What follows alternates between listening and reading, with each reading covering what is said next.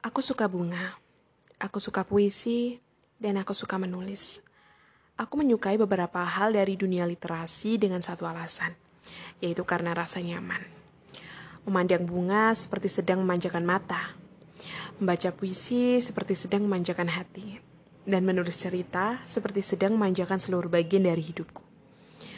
Mungkin ada banyak manusia yang lebih mencintai dari tiga hal itu. Namun aku tak peduli setiap diri mempunyai kekuatan dalam mencintai sesuatu. Awal mencintai tiga hal itu karena aku mengalami kesulitan dalam mengekspresikan segala bentuk emosi. Aku memendam semua itu sendiri dalam kapasitas hati dan pikiranku yang minimum untuk menampung seluruh permasalahan hidup. Namun setelah tak sengaja aku menggunakan pena untuk meluapkan perasaan, itu seperti candu dan rasanya melegakan. Kalau puisi, setelah lega dengan menuliskan, terasa bahagia saat menemukan kalimat kias yang menyembunyikan makna sebenarnya. Dan itu rasanya menyenangkan.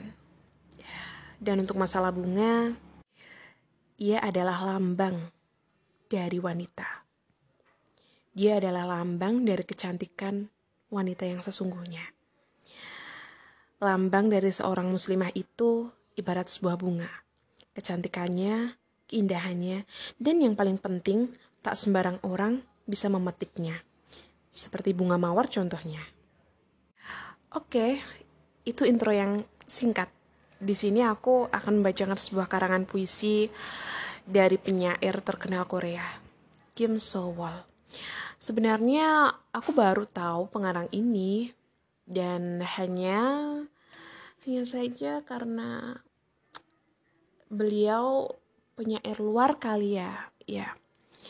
Dan salah satu karangan puisi yang sangat aku kagumi adalah uh, sebuah karangan yang berjudul Flower Azalea.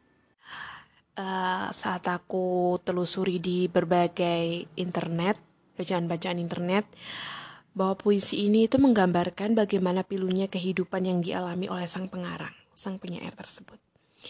Jadi, dan aku mulai membacanya, dan itu memang sangat, ya, sangat kias sekali. Maknanya sangat dalam. Dan mungkin hanya beberapa orang yang paham dengan kalimat-kalimat itu. Tak sembarang orang paham dengan semua makna yang ada dalam puisi seorang penyair. Bunga Azalea Ketika kau meninggalkanku tanpa mau melihatku, tanpa sepatah kata, aku akan melepasmu dengan lembut dari Gunung Yaksan di Yongjon aku akan menabur rangkaian bunga azalea di jalan-jalan yang engkau tapaki. Melangkahlah dengan berpijak di atas bunga-bunga yang kuletakkan sebelum kau pergi dengan lembut. Ketika kau meninggalkanku tanpa mau melihatku, aku tidak akan meneteskan air mata di tepi sungai. Karya Kim Sowol. Kenapa kau seperti itu?